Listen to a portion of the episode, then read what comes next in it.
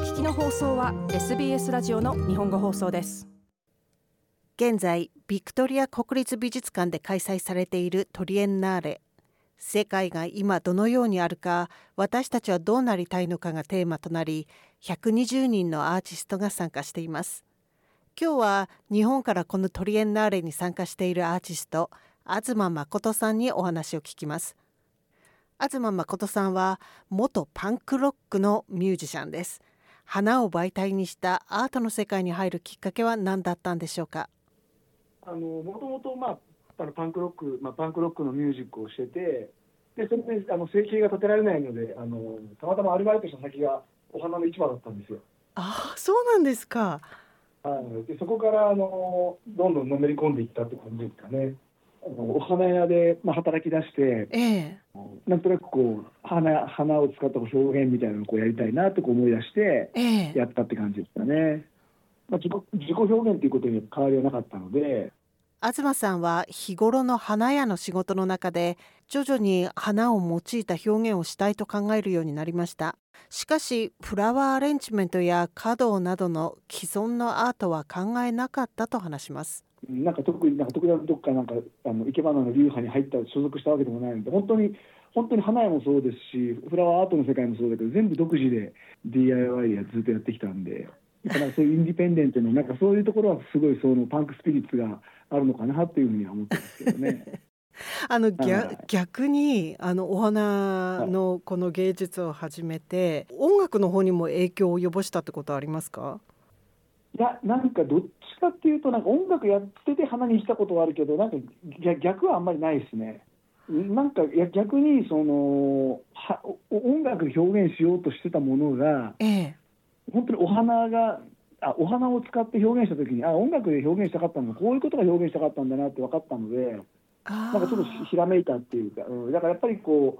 う、うん、だからどっちかって言ったらお花の方が自分には向いてたのかなって今考えたら思いますけどね。こう本当に生きてなんか生ものを扱うというか、まあ、音も生ものじゃないですか。言うたら、うん、でもなんかそれをもっとリアルに、もっとなんか命そのものみたいなものを扱った時に、あやっぱ自分は 音, 音じゃなくてやっぱりこう花なんだなっていう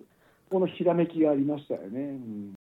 今回のトリエンナーレでたくさんの箱型の透明アクリルの中に閉じ込められた花の作品が多くあります。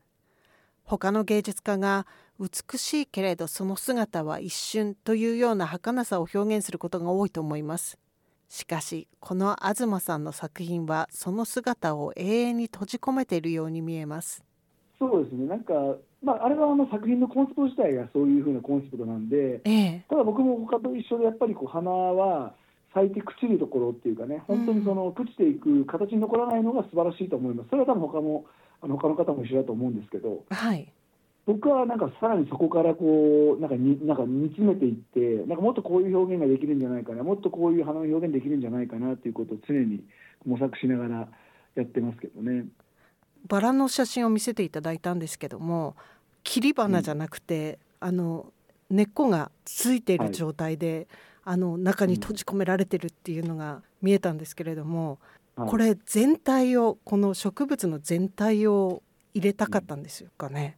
うん。そうですね、僕は結構あの初期の作品から一貫しているのは、その植物も根っこもすべ て, すべてその植物そのものをあの見せるっていうのは自分のテーマではあるので、えー、はい、そこはこう一貫しているかなと思いますけどね。はい、あの今回の展示の中でいろいろ体験するものもあるんですけども、はい、東さんにとってこれをあの現地の人に経験してほしいって思う展示ってありますか？まあ、なんか全体的に全部、まあ、見てなんか何かしら感じてもらいたいなと思うんですけど、やっぱりこうなんか、まあ、一つの時間というくくりなんですよね。今回動画をあの映像が流れながら、はい、音楽が流れながらで、なおかつその周りにはこう、えー、時間が止まったような、ね、いわゆる植物のフリーズドライのアクリルの作品が入ってて、えー、なんかそこのこういい意味での違和感というか、うん、時間が止まったような時間がは早回しされているような、なんかそういったものをこう植物を通じてこうあの 見て、見てる人に感じ取ってほしいなというふうに思いますね。対比でもあるし、でもなんかそれは今なんか人間があのこの今の現代社会において置かれている、はい、なんかこうなんていうのかな、状況にもなんか似てるような気がしていて、なんかいろんなものがものすごいスピードで動いていく、だけどなんか人は変わあの変われないみたいなところもあるだろうし、でも人間はでも自然の一部なんだよなって、じゃあそれを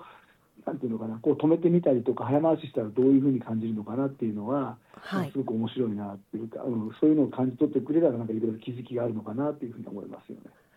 あと今ちょうどもう一つシャドーストーンでもやってるんですよ、展示を、はい、それはあの打って変わって本当にこう原始的なやり方で、はい、オーストラリアの花を目いっぱいこう巨大なオブジェに変えて、本当にただ生けてるだけの作品なんですけど、はい、それはもう本当にこう花が植物がこう生きてるみたいな、はい、本当にそこにあるみたいな、その自然を切り取って持ってきましたよっていう展示なんで、ええ、まあ、そことこうふたつ一緒に見てもらうと、なんとなくこう、まあ、僕がこう伝えたいことっていうのがよりこう鮮明に分かってくれるんじゃないかなというふうには思います。好きなお花ってありましたか、オーストラリアの植物の中で。いや、なんかあのオーストラリアのなんかワイルドあの、ね、ネイティブフラワーと言われるそのジャンルカテゴリー自体が僕すごい、すごい好きで、もともとなんか日本でもよく使うんですよ。あ、そうなんですね。その理由ってありますか？うん、やっぱなんかね、すごく進化した花のような気がしてて、はい、花だけどなんかちょっと動物っぽいじゃないですか。そう、なんか進化した花っていうか、なんかなんか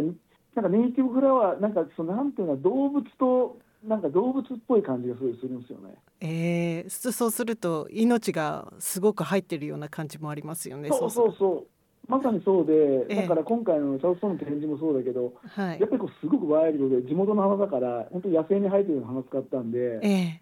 そのいわゆる美しくて繊細で、いわゆるなんか皆さん想像するには可愛い花というよりはなんかもう少し動物っぽくて獰猛で、うん、ちょっと不思議で、ちょっと怖なんかちょっと恐怖も感じるぐらいこう力強い作品になったんですけど、はい、なんかオーストラリアの花ってやっぱそこの強さを感じますよね。だから僕はなんかいつも作品作るときに、ええ、なぜオーストラリアのネイティブフラワーを使うかって言ったら、やっぱそのなんかこう力強さだったりとか、ええ、うん、なんかそういう勢いみたいなのをこう感じるからだと思うんだよね。えー、東さんは花には限らず野菜でも植物のカテゴリーに入るものは何でも使うと言います。東さんにとってこの植物とは何でしょうか？やっぱりまだいまだにやっぱりまだまだ、えー、あのこのキャリアで、ね、まださんじゅうねんじゃくなんですけど、はあ、まだまだ追い求めてますよね。本当になんか花とは何かっていうか、まあ、花とは何かっていうのは答え出てますけど、もちろん人類上ではその人にとっての花っていう、まあ、人はなぜ花をめでるのかとか、はい、なぜその人はその古来から、えー、いわゆるメソポタミアの化石の上から花が出てきたと、えー、ただ当時その言葉も発達してない時に人は死者に向けて花を手向けてたわけじゃないですか、うん、はい、だからその問いというか、その謎解きというか、なぜなんだろうみたいなところは未だにこう自分もずっと考えてますけどね。だって花って別に食べられもしないし、やっぱりこうだけど嫌いな人いないじゃないですか。花もらって、ね、うん、喜ばない人いない、いないじゃない。花嫌いっていう人も聞いたことないんで、あのー、なんか常にこうファッションでも、はい、何でも絵画とかでもそうだけど、いつも人を魅了して、昔のはるか昔からこう人を魅了してくる被写体であり、すごく特別、人間にとって特別なものであるにもかかわらず、それがなぜ好きなのかみたいな、めちゃめちゃいろんなものに影響を与えている、ね、例えば飛行機の部品がその植物の形状をヒントにしてるとか、はい、うん、なんかアートとかファッションだけじゃなくて、なんかそういうふうな工業的なものにもよくこうモチーフにされるんだけど、でもなんかそういうもうそういうなんか答えって何なんだろうとかっていうのを常に考えてますけどね。結構深いんですよね、花とか、まあ、植物全体捉えるとね、人間、人間にはもあれですけど、はい、花っていうそのジャンルだけにと、あのー、絞ってもやっぱすごい本当に僕は、僕はもうものすごく深い世界だなと思うんで、なんか多分死ぬまでそこのテーマに対して、はい、ずっと問いを自分の中でこう、うん、見つけていくんじゃないかなと思ってますけど、問いを求める活動がこのアート作品なんでしょうね。うん、いや本当そう、そうだと思います、えーはい、だからなんか現代性というか、はい、今昔と違っていろんなこういうのもあるよとか、いわばやっぱテクノロジーもそうですし、えー、そのいわゆる素材のマテリアルの花と掛け合わせるマテリアルのその技術の進歩もやっぱ僕は全部取り入れるんですね。比較的に花だから自分だからこうだみたいなんじゃなくて、もう最新のものをどんどん取り入れながらこう進化させていってるんですけど、えー、それもやっぱり根底にはその答えをずっと探しているような気がしますね。東誠さんの作品を展示しているビクトリア国立美術館のトリエンナーレはしがつなのかまでで入場無料です。また、チャドストーンショッピングセンターではいちがつにじゅうはちにちまで、東誠さんによるボタニカルスカルプチャーが展示されています。詳しくは、ビクトリア国立美術館のウェブサイトでご確認ください。アーティスト、東誠さんのインタビューでした。